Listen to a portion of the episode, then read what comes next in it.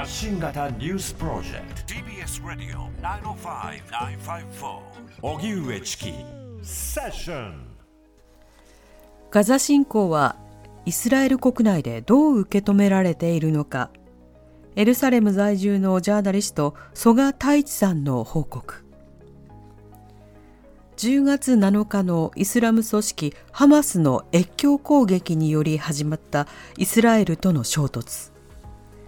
イスラエル軍のパレスチナ自治区ガザ侵攻は苛烈を極め犠牲者の数が増加しています。一度はハマス側が捕らえた人質と引き換えに人道的休戦も挟みましたが再びイスラエル軍が侵攻。国際社会からの休戦の声は強く2度目の休戦があるのかが焦点となっています。イスラエルの後ろ盾とも言われるアメリカのバイデン大統領は今月12日イスラエルに対し無差別攻撃で国際社会の支持を失い始めていると警告。アメリカでは若者を中心に侵攻に対するデモが広がっていると言われていて日本でも一部ではありますがデモなども行われています。ではイスラエル国内ではガザ侵攻はどのように受け止められているのでしょうか。今夜はエルサレムに在住し取材を続けるジャーナリスト曽我太一さんの報告です。では今夜のゲストです。エルサレム在住のジャーナリスト曽我太一さんリモートでご出演いただきます。曽我さんどうぞよろしくお願いいたします。よろしくお願いいたします。お願いしますえー、曽我さんは大学院修了後 NHK に入局北海道勤務を経て国際部で移民・難民政策ヨーロッパ情勢などを担当2020年からエルサレム支局長としてパレスチナ和平問題などを取材し、ロシア・ウクライナ戦争でも現地入りし、取材をされました。その後、NHK を退職なさってフリーランスのジャーナリストとして活動中です。はい。エルサレムに住んでいる曽我さんに今日はイスラエルの側がどういった視点でこの物事をま考えているのか、そのことを伺っていきたいと思います。曽、我、さんはあのこれまでイスラエル、それからパレスチナ自治区などはどういった取材されてきたんでしょうか？はい。えーとですね、私は2020年の夏にこちらに来たんですけれども、まあ当時あの、まあ新型コロナが蔓延していた最中だったので、はい、まあイスラエル、特にワクチン接種対策ですごく話題になりましたし、まあだからイスラエルのまあコロナ対策みたいなところも取材しましたし、まあ政治的なところでは私が到着してですね、まあ2020年7月に来たんですけれども、その翌月にですね、イスラエルとまあ UAE、アラブ首長国連邦がまあ、国交正常化で合意するという、まあ、大きなブレイクスルーが入ってきたので、まあ、その一連のアブラハム合意という、まあ、イスラエルとアラブの諸国の、まあ、接近みたいなものを取材しました。あとはですね、この、まあ、政治的混乱も続いていたので、イスラエルでは、えっと、過去数年で5回行われた選挙のうちの最後の2回分、だから4回目と5回目の選挙、というものを取材しましたし、まあ、あとは、まあ、パレスチナ側、まあ、経済も低迷していますし、まあ、社会も閉塞感が漂っているので、まあ、そうした、まあ、西岸であったり、ガザのこう状況も取材しました。まあ、あとはイスラエルであればテクノロジーとかも話題になってますし、まあ、パレスチナでもこう、新たな起業家みたいな動きもあったので、まあ、そういった経済的な話も取材したり、様々に取材をしていました。うん。そして今滞在されているこのエルサレム、エルサレムというのはどういった街なんでしょうか、はいえっとですね、エルサレムは、まあ、大きく分けて2つに、東とですね、西というふうに分かれていて、こう西側というのはですね、基本的にはまあユダヤ系の人たちが住んでいる地域ですと。はい、で、まあ、ユダヤ系といっても、イスラエル人の中ですごく世俗派で、まあ、宗教にあまりこだわりがないという人たちもいれば、ユダヤ教の戒律をですね、厳しく守る超正統派と言われる、まあ、すごい宗教派の人たちが暮らしているところが西側になります。で、例えば東側に行くとですね、えっと、この東をこのパレスチナ人が基本的には多く暮らしていて、えー、まあそちら側に行くと完全にもうアラブの雰囲気になるので、あの、まあ、二つの文化が混在しているというか、二つの人種、二つの文化、二つのこう、まあ、民族というか、はい、まあ、エスニシティの人たちが、えっと、混在しているというようなところになると思います。うん。このエルサレムという土地の位置づけというのは、歴史的、あるいは人々にとってどういったものなんでしょうか、はいえー、っとですね、まあ、エルサレム、まあ、基本的にはイスラエル、まあ、ユダヤ教とキリスト教と、そしてイスラム教の聖地があると言われているんですけれども、それは基本的にそのエルサレムの旧市街の中に全て入っているんですね。はい。で、えー、っと、政治的なところで言うと、イスラエル側が、えー、っと、1963年の第三次中東戦争でエルサレム及びまあ、西岸も含めてですけど、基本的には軍事戦、まあ、占領をして、その後エルサレムについては併合をしているので、基本的にはイスラエル側は、えイスラエルの首都だと、この東も西も含めて、イスラエル側の首都だというふうに主張をしています。えただ一方でですね、パレスチナ側の方は将来できる国家の首都に東エルサレムというのを位置づけていて、はい、で、ですので、あの、国際的にはですね、あの、エルサレムを首都と認めているという国は非常に少なくて、うん、まあ、例えばトランプ大統領がエルサレムをイスラエルの首都と宣言しましたけれども、アメリカと数カ国及びイスラエルであって、基本的には多くの国は、えっと、なのでテルアビブに大使館を構えて、あのエルサレムは最終、まあ、的な合意で決まるというふうに、まあ、位置づけられているところですね。うん3年前からあのイスラエルの何度のこう取材を続けていらっしゃるわけですけれども、今回10月に起きた、そのハマスの基準にで起こった、まあ、対立、そしてイスラエルによるガザに対する攻撃、この動き、あるいは当日のまあ動きというのはどうだったんでしょうか？えっ、ー、と、私その時はエルサレムにいたんですけれども、朝の8時、9時ぐらいですかね、急に、まあ、エルサレムでもですね、まあ、空襲警報みたいなのが鳴って、で、何事かなと思っていたら、ガザの方で、まあ、ハマスが、まあ、テルアビブ、主にイスラエルの中部だったり、テルアビブの方に向けて数千発のロケットを発射して、で、さらにこうフェンスを破って侵入作戦をしてくるという前代未聞のニュースが起きていて、うん、あの、まあ、すごく驚いたという感じですね。で、あの、エルサレムで基本的にあの、なんていうんですかね、エルサレムに向けてロケット弾が発射されて、警報が鳴るっていうことはあまりないんですよね。前回の2021年5月の時も1回あったんですけれども、それはあの最初の1回だけで、まあそれがまあきっかけとなってそこからエスカレートしていったんですが、あの、その日だけで5回ぐらいになったんですかね。なのですごくまあこれは緊迫した状況だなという感じではあります。ただですね、あの、エルサレムのために、まあ皆さん戦ってるというところもあるので、エルサレムの中ですごく緊張感があるかというと、意外とそうではないですよね。うん、そのエルサレムでの緊張感で言うと、あの2021年5月の方が、あのエルサレム内でも結構こう、まあ、小競り合いであったりとか、はい例えばユダヤ人入植者がパレスチナ人を狙って、まあ、銃撃をしたりであるとかっていうことが起きてたので、あの、前回の方がエルサレム内の緊張感というのはすごい高かったのかなというふうに思います。うん。また当日からのイスラエルの中での報道というのはどうだったんでしょうか？えー、っと、まあ、あの、とにかくイスラエル側は驚いたというのがもう、大きな報道であって、はい、イスラエルとしてはこんなことは予想していなかったということで、まあ、そこから一気にこう、まあ、ガザに軍事侵、まあ、軍事作戦というのが始まって、まあ、それが軍事侵攻につながり、えー、っと、まあ、作戦が続いているわけですけれども、うん、あの、とにかく、まあ、当初は、まあ、イスラエル側としてはもう驚いたと。で、特にイスラエル側では1200人が殺害されましたし、はい、まあ、約240人がその後ガザに人質として拘束されていったので、あの、まあ、じゃあこの、この、まあ、始末をどうするのかというところで、まあ、報道が続いていったという感じですかね。うん、なるほど。何か論調の変化や、あるいは論点の変化というのはいかがでしょうか？そうですね。あの基本的には、あの、基本的に変わらないとは思うんですけれども、例えばそのイスラエルがハマス、イスラエルがですね、ハマスの壊滅を、まあ、目指してイスラエルの軍事作戦を続いている、続けているわけですけれども、まあ、これに対しては、えっと、大方、基本的には支持がされているのかなというふうに思います。ただ、その、ハマス壊滅、まあ、殲滅とか壊滅とか言いますけど、その、まあ、目的と人質を、えー、解放しなければいけないという二つの大きな目的、目標があると思うんですが、はい、この2つをどちらを優先させるのかっていうところで結局世論も結局分かれてたりするので、うん、その部分で、えっと、どちらを優先させるべきだから、その例えば停戦交渉とか一戦闘休止の交渉に応じるべきだ、応じるべきじゃないと。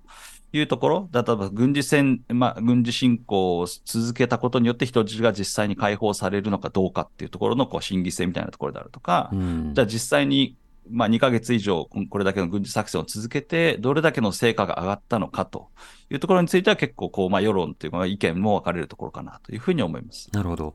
あの、論点としては、あの、おそらく、例えば人質交渉、あるいは、その、短期休戦の間、まあ、いろんなその報道ぶりもあったとは思うんですけれども、あの、具体的にでは今後、どういったものをもって、そのハマスの、まあ、壊滅ということになるのか、この点については、そのメディアの報道や、あるいは世論というのは、何か合意などは作られているのか、それともそこは、まだまだ混沌としているのか、どうでしょうか？そこは非常に混沌としている部分だと思います。その、まあ、世論ででもですね、そのイスラエルはまあこの戦争で勝利をしなければいけないというふうにまあ位置づけてるわけですけど、はい、じゃあそれをハマス壊滅をもって、えっと、まあ、勝利とするのか、それとも人質が解放されなければ、勝利とは言えないのかと。先日もまあデモとあってそれで話を聞いてきたんですけれども、まあ中にはやっぱりその人質が全て解放されてこそ、まあ勝利だと。それも勝利のうちの一つであると。だからまあ人質解放を優先すべきだと。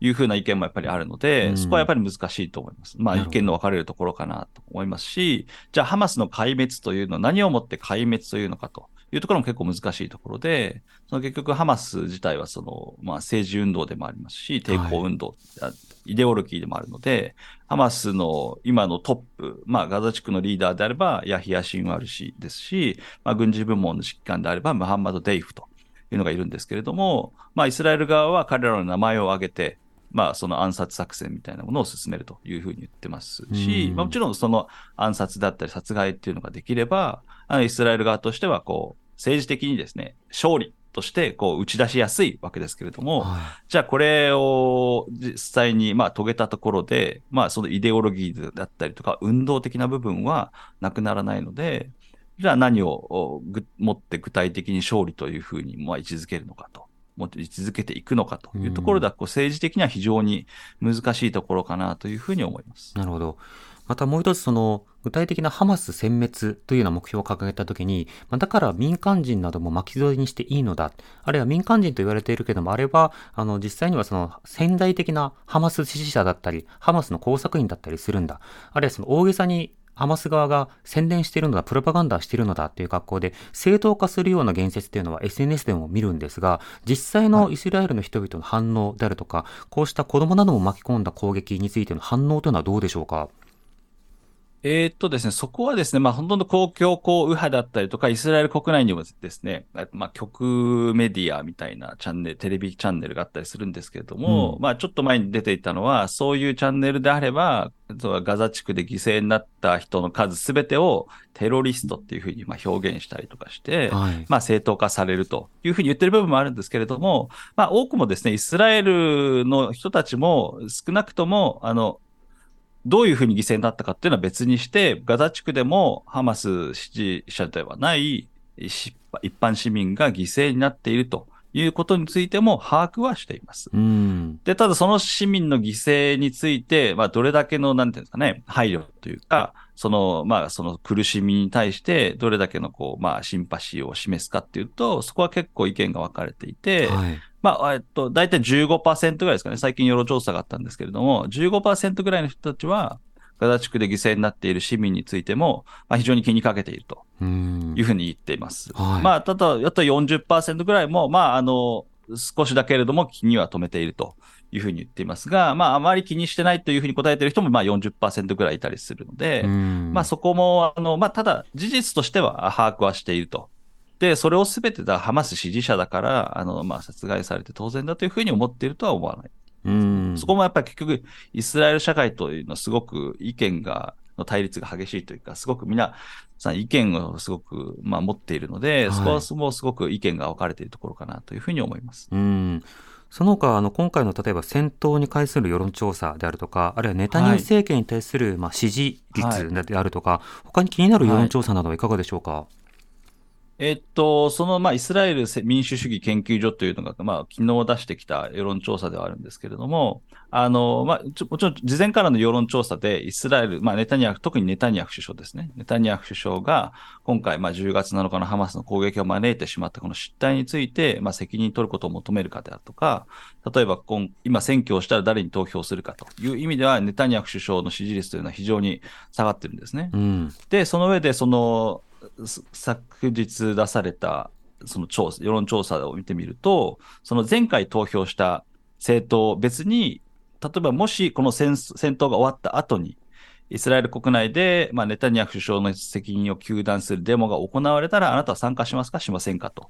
いうような世論調査があったんですね。で、それを見てみると、まあ、あの、野党、今の野党ですね、イエシュアティドであったりとか、あの、まあ、左派の、中道左派の労働党であったりとか、まあ、そういった中道とか左派とか、今の野党に投票した人は、大体まあ6割から7割がデモに参加すると。まあまあ、それはそんなもんかなという感じではあるんですよね。で、ただですね、一方でそのリクード、だからネタニヤフ首相が率いているリクードに前回投票した人でも28%だから約3割の人たちがデモに参加するというふうに言っているので、これは結構あのリクードにとっては、その前回リクードを支持者にもかかわらず、今3割の人が、まあその責任を追及するというふうに言っているので、これは非常になんかまあ大きな変化かなというふうに思います。うん。そうした数字は当然政権側も把握をしているので、それに対する対応として、まあ、何かしらの戦果を上げるのか、それともその選挙などの、まあ、具体的なタイミングなどを図るのか、このあたりの反応というのはどう見ますか？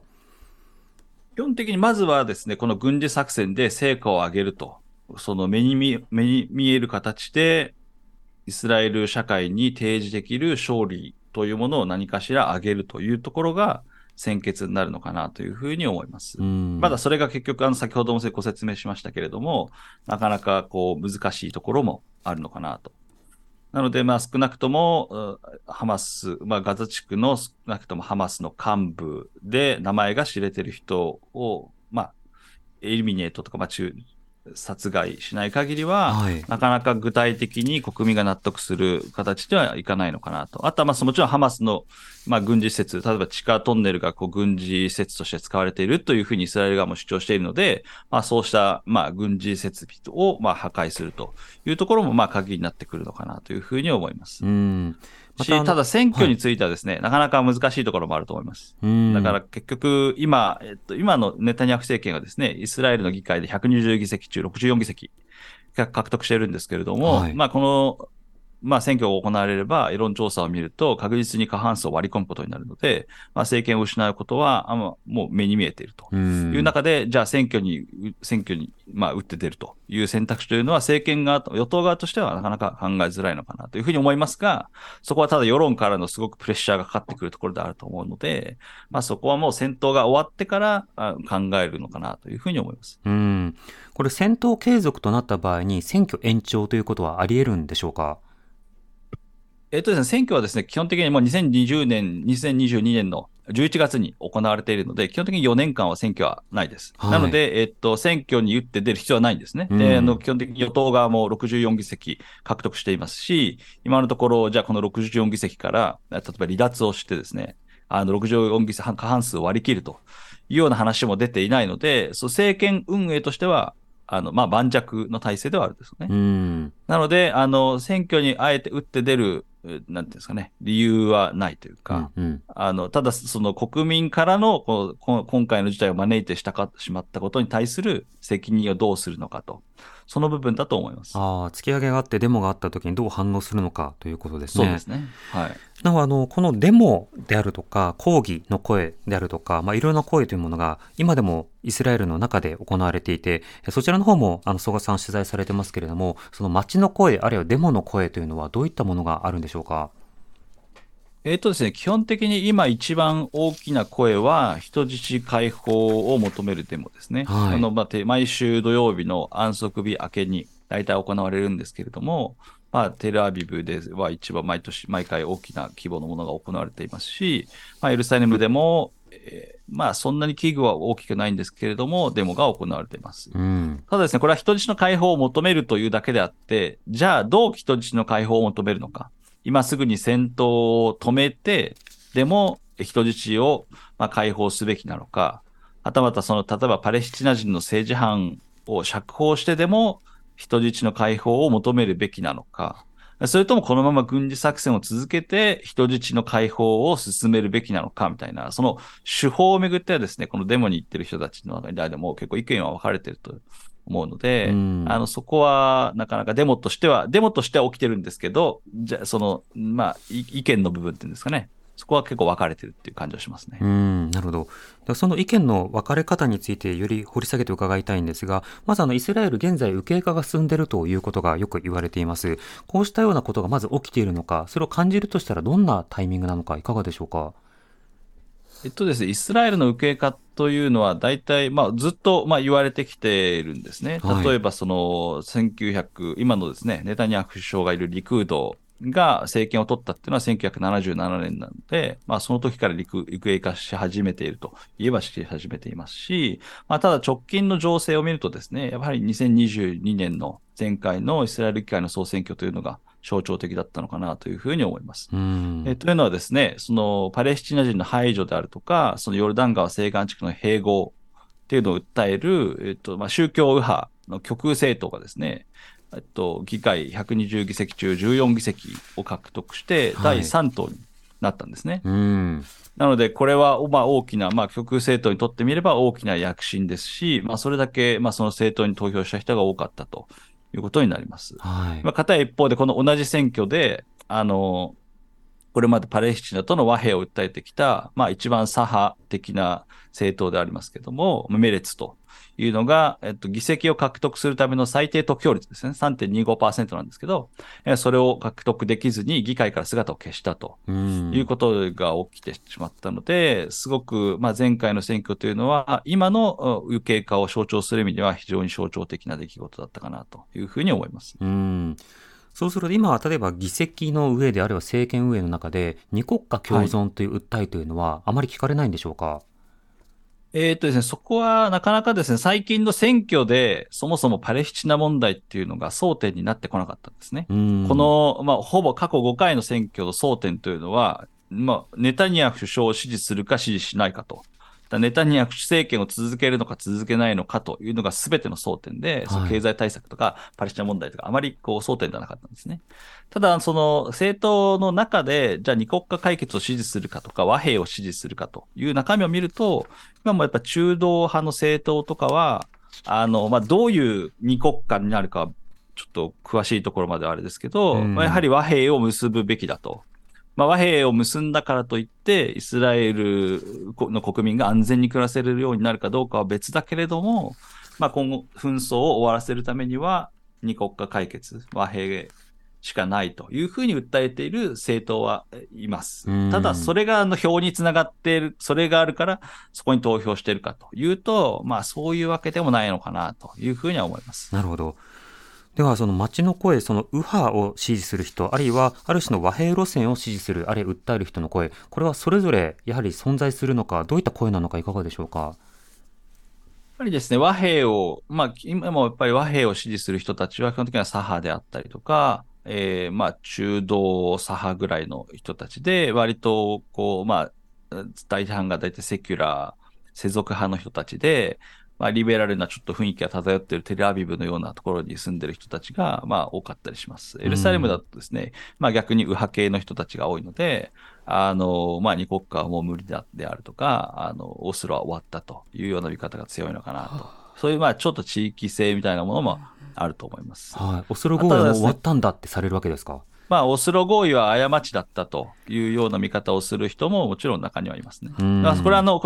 もちろん、もちろん先日あの、どういう意味かっていうのはすごくいろんな憶測が出てはいるんですけれども、はい、ネタニヤフ首相も今回の、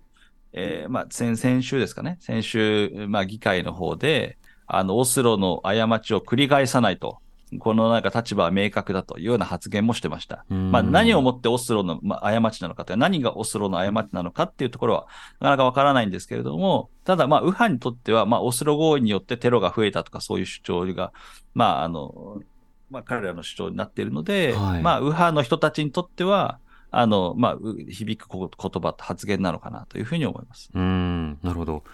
それぞれあの具体的な、まあ、左派の人、まあ、和平路線の方と、それとも強硬派の人、そうした方々の取材の様子などはいかがでしょうか？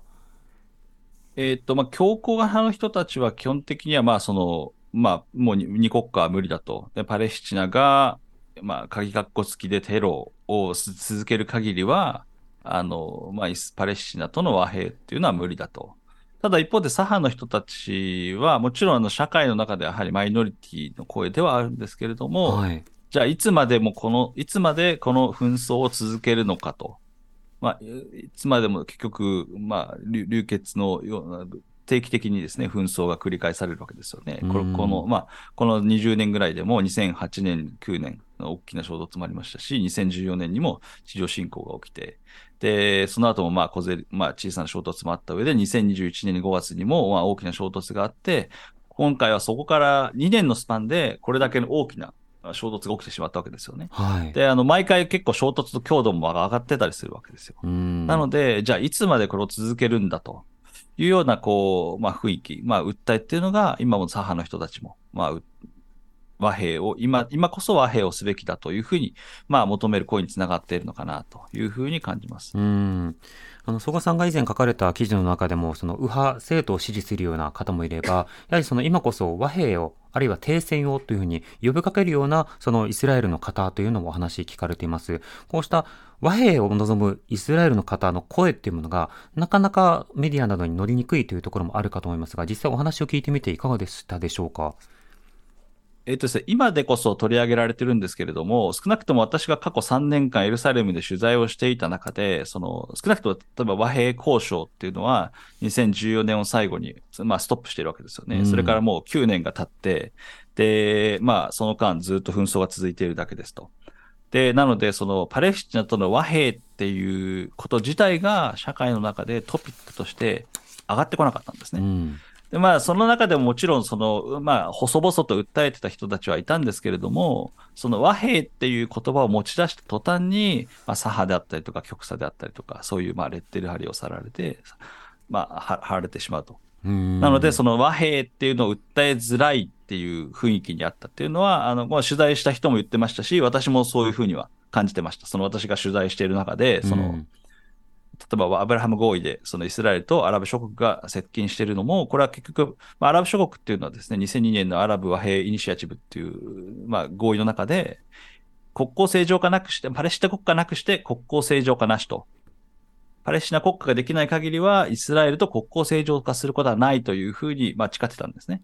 まあ、それを、まあ、覆してというか、覆して、まあ、UAE であったり、バーレーンがイスラエルと国交正常化をしたと。はい。まあ、結局これは、あの、パレスチナ問題が、まあ、歪償化されているという、まあ、感覚につながっていってたわけなんですけども、まあ、だからそういう雰囲気の中でも、パレスチナ問題どう思いますかというふうに、まあ、街の人たちに聞いても、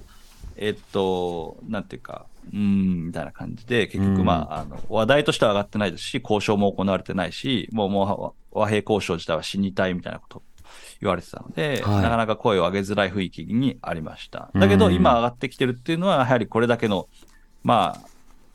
被害を被って、はい、まあ、まあ、これだけ繰り返され、戦争がですね、繰り返されている中で、いつまで続けるのかと、というところで、今回和平を求める人の声が、ちょっとずつですね、まあ、出てきているのかなというふうに思います。うん今でもやはり言い難い中でも声を上げている方もいらっしゃるということですか？そうですね。あと今回ですね、あのイスラエルのまあガザ地区に近い南部が、のキブツとか、まあ、集団農場とか言われますけど、はい、まあそういったキブツが非常にまあ大きな被害を受けて、あの多く,、まあ、多くの人が殺害されたりであるとか、あの人質として拘束されているわけですけれども、うん、そういったですね、南部のキブツっていうのはですね、結構平等を重んじるようなちょっと社会主義的な、あこう、生活を営むようなところでもあって、はい、結構そのまあ、マイノリティ、イスラエル社会の中のマイノリティの人たちだったりとか、もともとガザの人たちが、一般市民がですね、イスラエルの病院に行くのを手伝ったりしてたような、すごく左派的な雰囲気のあるところなんですよね。で、実際に選挙の結果も、例えば前回の、まあ、極右政党が躍進した選挙の結果も見てみると、いまだにこうした南部の器物だと、左派とか中道がほぼ8割ぐらいの得票率を占めていて、はい、ほぼリクードとか、その極右政党の、まあ、付け入る隙がないというか、支持している人はほとんどいないんですよね。うんうん、そうい今回そういったところが被害に、まあ、あったことで、あの、そういった声が表に出てくるようになったというところがあるのかなとは思います。うん、なるほど。そしてなんか今日はたくさんのリスナーの方からメールもいただいているので、この後伺っていきたいと思います。さて今日はリスナーの方からいろいろとメールをいただいているので、そちらの方を紹介していきたいと思いますが、質問が来ております。はい、ご紹介してまいります。えー、ラジオネームパーチェさんからのメールです。どうもありがとうございます。一般市民の命も暮らしも破壊し続けているガザ地区への激しい軍事作戦についてイスラエル市民はどう思っているんでしょうか私には今のイスラエルが911のテロの後アフガニスタンやイラク攻撃への反対の声を封じた当時のアメリカ社会の状況と重なって見えてしまいます世論を作るのはメディアだと思いますが、イスラエルではどのようなメディアの情報が世論に影響力を与えているんでしょうか。イスラエルにはパレスチナとの平和共存を望む声や共存のための取り組みもあったと聞きますが、なぜそれが現実の政治に反映されなかったのか。また今のガザ地区の深刻な人道危機についてイスラエルの一般市民がどのくらい理解しているのか大きな疑問を感じていますといただきました、はい、あの先ほど曽我さんに、まあ、最近の統計の話それからこの間のメディアの論調の話聞きました。一方でこうしたさまざまなメディアの取り上げの中でガザの窮状を伝えたりあるいはその歴史観をどういうふうに伝えているのかそこが疑問だという声は確かにたくさん聞けます。曽我さんこの点についてはいかがでしょうしょうか？とイスラエルメディアもですね、すごく、まあ、イスラエルメディアが非常に発達していて、本当にあの、まあ、紙のメディアからデジタルメディアまですごく、まあ、幅広くあるんですけれども、もちろん左派的なリベラル派のメディアはハーレツとかってあるんですけれども、はい、まあ、そういったメディアはイスラエル側の、まあ、ガザの窮状みたいなものも、適切に伝えてます。で、ガザでどれぐらいの人たちが亡くなっているのかというところもまあ伝えていますし、はい、あの、まあそういったメディアも少なくないです。まあ結構バランスを取りながら伝えているところとはありますし、うんうん、まあ片一方であの、ガザ地区の中で今取材したりするというのは、これはイスラエルのメディアも含めてなかなか難しいところでもあったりするので、あの、そういった部分は、えっと、ガザ地区まあ、なかなか映像としてだったりとか、まあ、情報としてなかなか見せづらいところもあったりするのかなというふうに思います。まあ、片一方でもちろん右派的なメディアもあるので、まあ、そうしたメディアというのは、あの、まあ、イスラエル政府側の情報がメインになって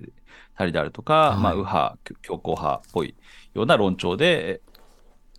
伝えていて、まあ、やはりハマスの壊滅というのは、もう史上、必ず達成されなければいけないようなものだというふうに伝えてます。うんなるほど。これ、アルジャジーラなどもあのイスラエルの中で見ることはできますよね？あ見れますね、はい。うんあのアルジャジーラはあのしばしばガザの中の様子を伝えたりしていますが、こうしたものもイスラエルの中では共有されているんでしょうか？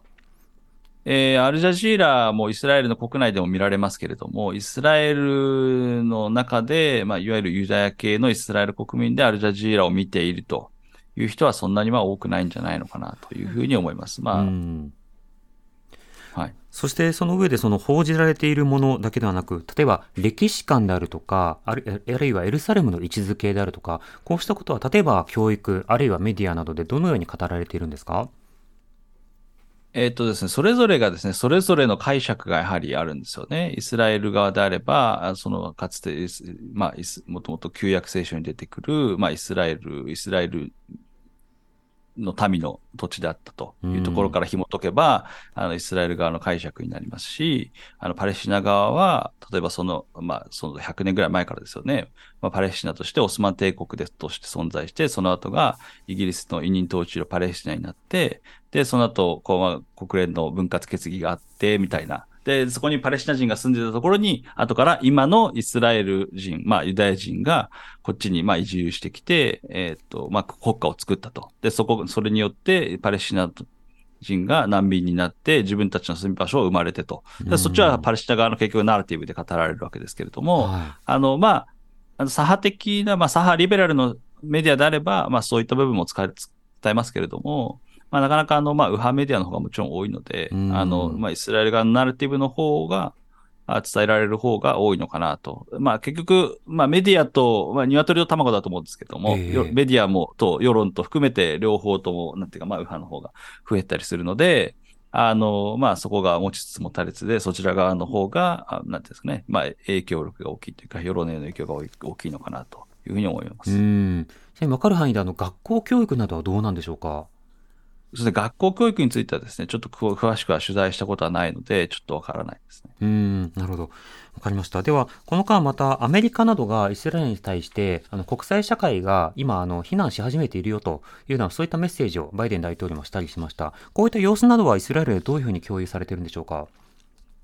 えっとですね、それも見方によって変わっていて、例えばですね、はい、今回戦争が起きる前から、あの、イスラエル国内っていうのは、その社会が分断するほどの、こう、なんですかね、抗議活動が起きてたんですね。はい。それは、あの、いわゆる今、イスラエルの、まあ、ネタニヤフ政権が発足した後に、その司法制度改革というのを打ち出して、えー、結局、最高裁判所の権限を弱めるというような案で、まあ、それによって司法の独立が脅かされるということで、こう、市民の抗議が、まあ、起きてたんですけれども、うん、それも結局、右派は支持するけど、左派、中道は支持しないということで、両論が真っ二つに分かれてたんですね。はい、で、その時に、えっ、ー、と、結構左派、中道派の、まあ、抗議をしている人たちは、とにかく、まあ、アメリカですよね。まあ、アメリカにとにかく、まあ、訴えかける部分があったりとかしてですね、うん、その、アメリカにネタニヤフ首相に対して、まあ、こうプレッシャーをかけてほしいというような、こう、望みが結構市民の側からあったんですね。で、今回、今回もですね、えっと、まあ、イスラエル、どんどんアメリカの方もイスラエルに対しての、こう、徐々に圧力というのを、こう、強めるというか、うん、徐々に市民の犠牲をとにかく少なくするようにというような、あの、働きかけはしているんですけれども、まあ、ただそれも、とはいえ、じゃあ国連であったりとか安保理の方で、じゃあシーズファイア、停戦とか、まあ、休戦に反対、賛成するのかというと、そこまでではないので、徐々にスタンスは変えているけれども、あの、なかなか、そこの、なんていうんですかね、決定的なところまではいかないと。で、それに対してはですね、特に右派の人たちは、まあ、これだけのアメリカからのプレッシャーに耐えられるのは、まあ、ネタニヤフ首相しかいないというふうに見てる節もあるので、はい、そこは結構、あの、まあ、評価の高い部分というか、結構評価されてる部分ですかね。アメリカのバイデン大統領が言ってることをちゃんと跳ねのけてるんだっていうふうに右派には響くわけですか？そうですね。その、まあ、これだけ過去、まあ、今回に限らず、これだけのアメリカからのプレッシャー、例えば入植地の拡大であったりであるとか、うん、まあ、今回のそう戦闘もそうですし、これだけのアメリカから、国際社会からのプレッシャーがあるにもかかわらず、それを跳ねのけてきたのは、まあ、あの、ネタニヤフ首相だと、右派は評価してますし、はい、まあ、それ自分も言ってるというふうに言われてます。その、まあ、あの、この戦争が起きた後ですけど、結局ネタニヤフ首相は政治的に結構、まあ、生き残りをかけた戦いみたいになってるわけですけれども、はい、まあ、同僚のリクードの議員に対して、まあ、アメリカの圧力に対して、まあ、抵抗できるのは自分しかいないというふうに、こう、まあ、なんですかね、まあ、政治キャンペーンじゃないですけど、まあ、進めてたりするので、はい、まあ、そこは自分で分かってる部分でもあるし、そこが訴えかけられる部分でもあるというふうには、まあ、認識されているのかなと思います。うん、自分はノーと言えるっていうふうにアピールしてるんですね。あそうですね。アメリカにノーと言えると。それが結構大きいのかなと思いますね。あの、とはいえ、右派の中でも、例えば、その、ミスターセキュリティというふうに歌ってた、そのネタニヤフ政権が攻撃を許したっていうことについて、右派内でも批判する声というのはないんでしょうか？あ、それはありますね。その、先ほども言いましたけれども、そのネタに、リクードに前回投票した人でも3割はネタニヤフ首相の責任を糾弾するデモに参加するというふうに言ってますし、はい、あのまあ、先日もですね、ちょっと右派、極右派、強硬右派の団体の人と、まあ、話をしてきた人ですけれども、うん、その、まあ、あの、セキュリティだけに限らず、例えば今、今、イスラエルはスタートアップネーションと、まあ、テクノロジーの国として、まあ、世界的に知られているわけですけれども、そういった、まあ、経済対策も含めて、まあ、この国のこの、まあ、過去10年、20年ぐらいの成長を率いてきたのはネタニヤフ首相だっていうところは、まあ、評価されている部分であるんですけど、まあ、そういった、経済対策だったりとか、ミスターセキュリティとして、まあ、例えばイラン対策も進めてきたとか、そういう部分も含めて、もうネタニヤフ首相のレガシーっていうのは、今回の、まあ、失態を招いたことで、全て終わったと。いうふうにやっぱりあの、右派の人でもそういうふうには評価しているので、その、じゃあ、例えばその後に、じゃあ、ネタニヤフ首相の代わりに誰がいるのかっていうところになると、なかなか疑問のところであるというふうには言ってたんですけれども、はい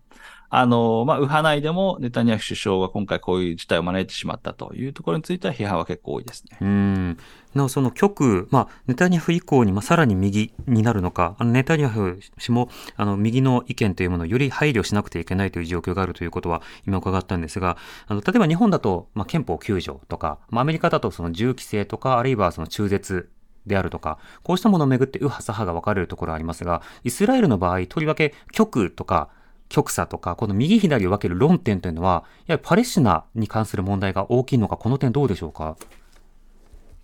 その通りですね。あの、基本的にイスラエルの右派左派っていうのは、パレスチナ問題にどう向き合うのか。例えば、どの辺にボーダーを引くのかっていう。それで基本的に決まってきたというふうに言われてます。なるほど。その極の方だともうパレスチナという国家はないのだっていう格好で、モスル合意も否定するだけではなくて、入植も正当化するような、そうしたことも含まれるんでしょうか？入植も正当化しますし、今の極右であれば、まあ、パレスチナのヨルダン川西岸地区を併合すべきだというふうにまあ言ってるぐらいなので、このまあ、歴史的、イデオロギー的に、この川から海までが全てイスラエルの土地だというふうな主張ではあるので、あの、そうですね。それが、まあ、極右であって、うんうん、逆にあの、左派の方であれば、1967年以前のボーダー、だからパレスチナ側が主張している、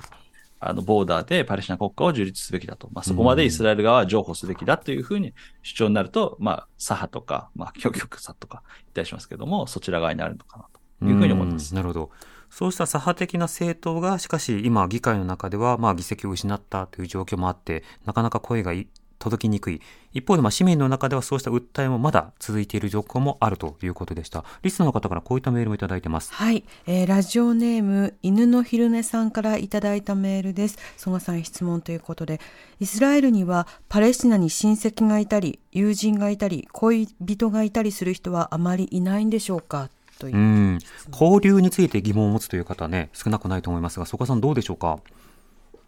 あの、イスラエル人でパレスチナ人と結婚したと。イスラエルのユダヤ系でパレスチナ人と結婚したっていう話は、まあ、私は具体的には聞いたことはないですね。うんだけども、あの、もちろん、あの、友人関係であったりとか、職場で一緒に働いてるというのは、すごくもう多々ありますし、あの、まあ、私もそういう環境で働いていたので、あの、まあ、そういう人たちが、まあ、どこまでですね、あの、その職場とか以外のところで付き合いがあるのかっていうと、あの、まあ、わからない部分はあったりはしますけれども、はい、まあ、結構あの、まあ、交流はやはりあります。その、イスラエル人、例えばパレスチナ人がイスラエル人すべてを悪人だと思ってるっていうことはもちろんないのでなくて、そのもちろん中には左派みたいなところもあるし、例えばイスラエルの人権団体でパレスチナことを本当親身に考えてくれてるというような人たちも、というふうに分かっているパレスチナ人ももちろんいますし、はい、まあ、イスラエル側ともちろんビジネスする方が、あの、まあ、収益的には高かったりするので、そのまあ経済的にはイスラエルとのまあ関係を、なんですかね、まあ、生かして、まあ、ビジネスをしているという人たちも結構多かったりするので、まあ、そこはあの、なんですかね、すごく、そんな白黒パキッと分かれてるというか、すごくグレーというか、まあ、あの、うまく、うまくやり取りしてるのかなと。共存となかなか言えるかどうかはわかんないんですけれども、はい、あの、まあ、そこはうまく付き合ってる人たちも中にはいるかなと。いう感じではあります。うん、なるほど。また、あの、もともと曽我さん、長らく日本で、あの、記者をされていましたけれども、実際にそのイスラエルに行かれて、今、ジャーナリストとして取材していて、はい、まあ、日本のメディアを、まあ、例えばテレビなどはなかなか日常的に見れないと思いますが、日本の記事や日本のメディアの、このイスラエル、ガザをめぐる問題の取り上げ方については、どういうふうにご覧になってますか？あの、なんていうんですかね、存在感として、やはりその、まあ、ここ、えその、なんていうんですかね、過去の経緯があって、すごく、まあ、既得権益じゃないですけれども、すごくレバレッジを効かせられるようなアメリカであったりとか、まあ、ヨーロッパの存在がやはり大きいので、はい、もちろんその、イスラエル内での日本メディアの存在感っていうのは、なかなかまあ、大きいとは言えないんですよね。えー、だけども、その、イスラエル側を取材しても、パレスチナ側を取材しても、基本的には、あの、まあ、歓迎されるような形ではあるので、はい、あの、すごく、なんていうか、いいポジションにいるというか。あ取材しやすい。取材しやすいとは感じます。まあ、あとはですね、結構その日本メディア、あの、こちらにみんな拠点を置いて取材してるので、はい、その、例えば今回の戦争今起きてからですと、ガザ基本的には自由にはアクセスできなくて、イスラエル軍に、まあ、エンベッド、そ同行していくしかなかったりするので、そのなかなかそこでなかなか入れてないというところもあったりしますけれども、うん、片一方でその前までは、あの、日本メディアは、その各国のメディアの中でも、結構足しげくガザに通って定期的にガザの取材をして、うんうん、あの、定期的にガザから発信してた。その、いわゆるその現地にいるアルジャジーラとか BBC とか現地にすでに、まあ、プロデューサーだったりとか、ジャーナリストを置いてて、そこから出してたりしますけれども、それはあの、まあ、現地の人が取材するネタですけども、はい、そうじゃなくて、その特派員、日本人の記者が実際にガザに入って、日常的に取材をするという意味では、まあ、すごく日本人のメディアは、まあ、その辺は、あの、すごく真摯に取材してるなというふうには思ってます。うん。そうしたら、じゃあ、情報先導という点でも大きくずれは今のところ感じてないということになるんでしょうか？そうですね。はい。うん。では、あの、最後に曽我さん、あの、今、こういった中で、また再度、まあ、ひとまずは停戦をした上で、やはり再開してほしいのが人道支援の再開です。まあ、こうしたところがいかに行われ、なおかついかに継続するか、まあ、とりわけ重要だと思うんですが、曽我さん、今後の展開の中で注目している点というのはいかがでしょうか？えっと、一番注目しているのは、その今回の戦闘が終わった後のガザをどうするのか。その、これまではハマスが、もちろんあの、軍事部門があったりとか、まあ、イデオロギー的な部分もありましたけれども、はい、実際にハマスで行政を担ってたのは、えっと、まあ、ハマスなわけですよね。うん、で、だからその住民サービスみたいなものもハマスが提供していたと。だけれども、今回じゃあ、イスラエルが、まあ、ハマスを殲滅すると言ってる手前、戦闘後にハマスが再び行政サービスを提供するということになれば、それはあのな何をしたのだという話になりかねないので、うん、それはなかなか考えられないのかなというふうに思うんですね。はい、となると、じゃあ、そのガザ地区に今230万人ぐらいの人口がいるわけですけれども、その人たちの住民サービスだったりとか、市民生活のまあサポートは誰がするのかというところが、結局この戦闘の最終的な出口戦略になると思うんですけども、この出口戦略をめぐっても、結局イスラエル側と、まあ、アメリカとの間で意見の相違が出てますし、はい、まあ、パレス、イスラエル側は、その再占領はしないと当初は言ってま、言ってたんですけど、まあ今になって今度、結局イスラエル軍がガザのその後の統治にも関わるというふうにネタニヤフ首相も発言している一方で、このバイデン大統領はまあ再占領には反対だというふうに終始まあ最初から言っているので、うん、そこはなかなかこう出口戦略として見えてこないところかなと。ただそれが結局今後の市民生活のまあ再建だったりとか、ガザの復興にも関わってくるところなので、はい、そこが非常にこう難しい、不透明なところだなだなというふうに思ってます。うんなおちなみにその併合すべきだというその極のスタンスというのは、あの対等な市民としてパレスチナの人を認めるんですか、はいえっ、ー、と、対等な市民として、例えばじゃあ自分たちが持っているような、例えばですね、えー、まあ、同じ権利を認めるかというと、なかなかそれは認めにくいのかなと。例えば結局、アラブ人、パレスチナ人がアラブ人、まあ、として人口、有権者になってしまったりすると、じゃあ、あの、結局ユダヤ人の人口とアラブ人の人口と同じぐらいになってしまうわけですよね。はい。ってなると政治的な影響力も大きくなっちゃいますよね。ってなれば、それはあの、イスラエルにとっては、まあ、都合があまり良くないので、そこはなかなか認めてにくいのかなというふうに思います。うん。そのあたりにどういった路線に行ったとしても、さまざまな矛盾というものがまあ存在する。その意味で、まあ、停戦後、あるいはその戦闘終了後のガザの状況も重要ですし、まあ、ひとまず、まずは休戦後、あの具体的な人道支援、それが早期に行われること、こちらに注目したいなと思います。今夜はエルサレムからジャーナリスト、曽我大志さんに伝えていただきました。曽我さん、どうもありがとうございました。ありがとうございました。またよろしくお願いいたします。あ、またお願いいたします。はい、失礼します。TBS ラジオ荻上チキセッション TBS ラジオ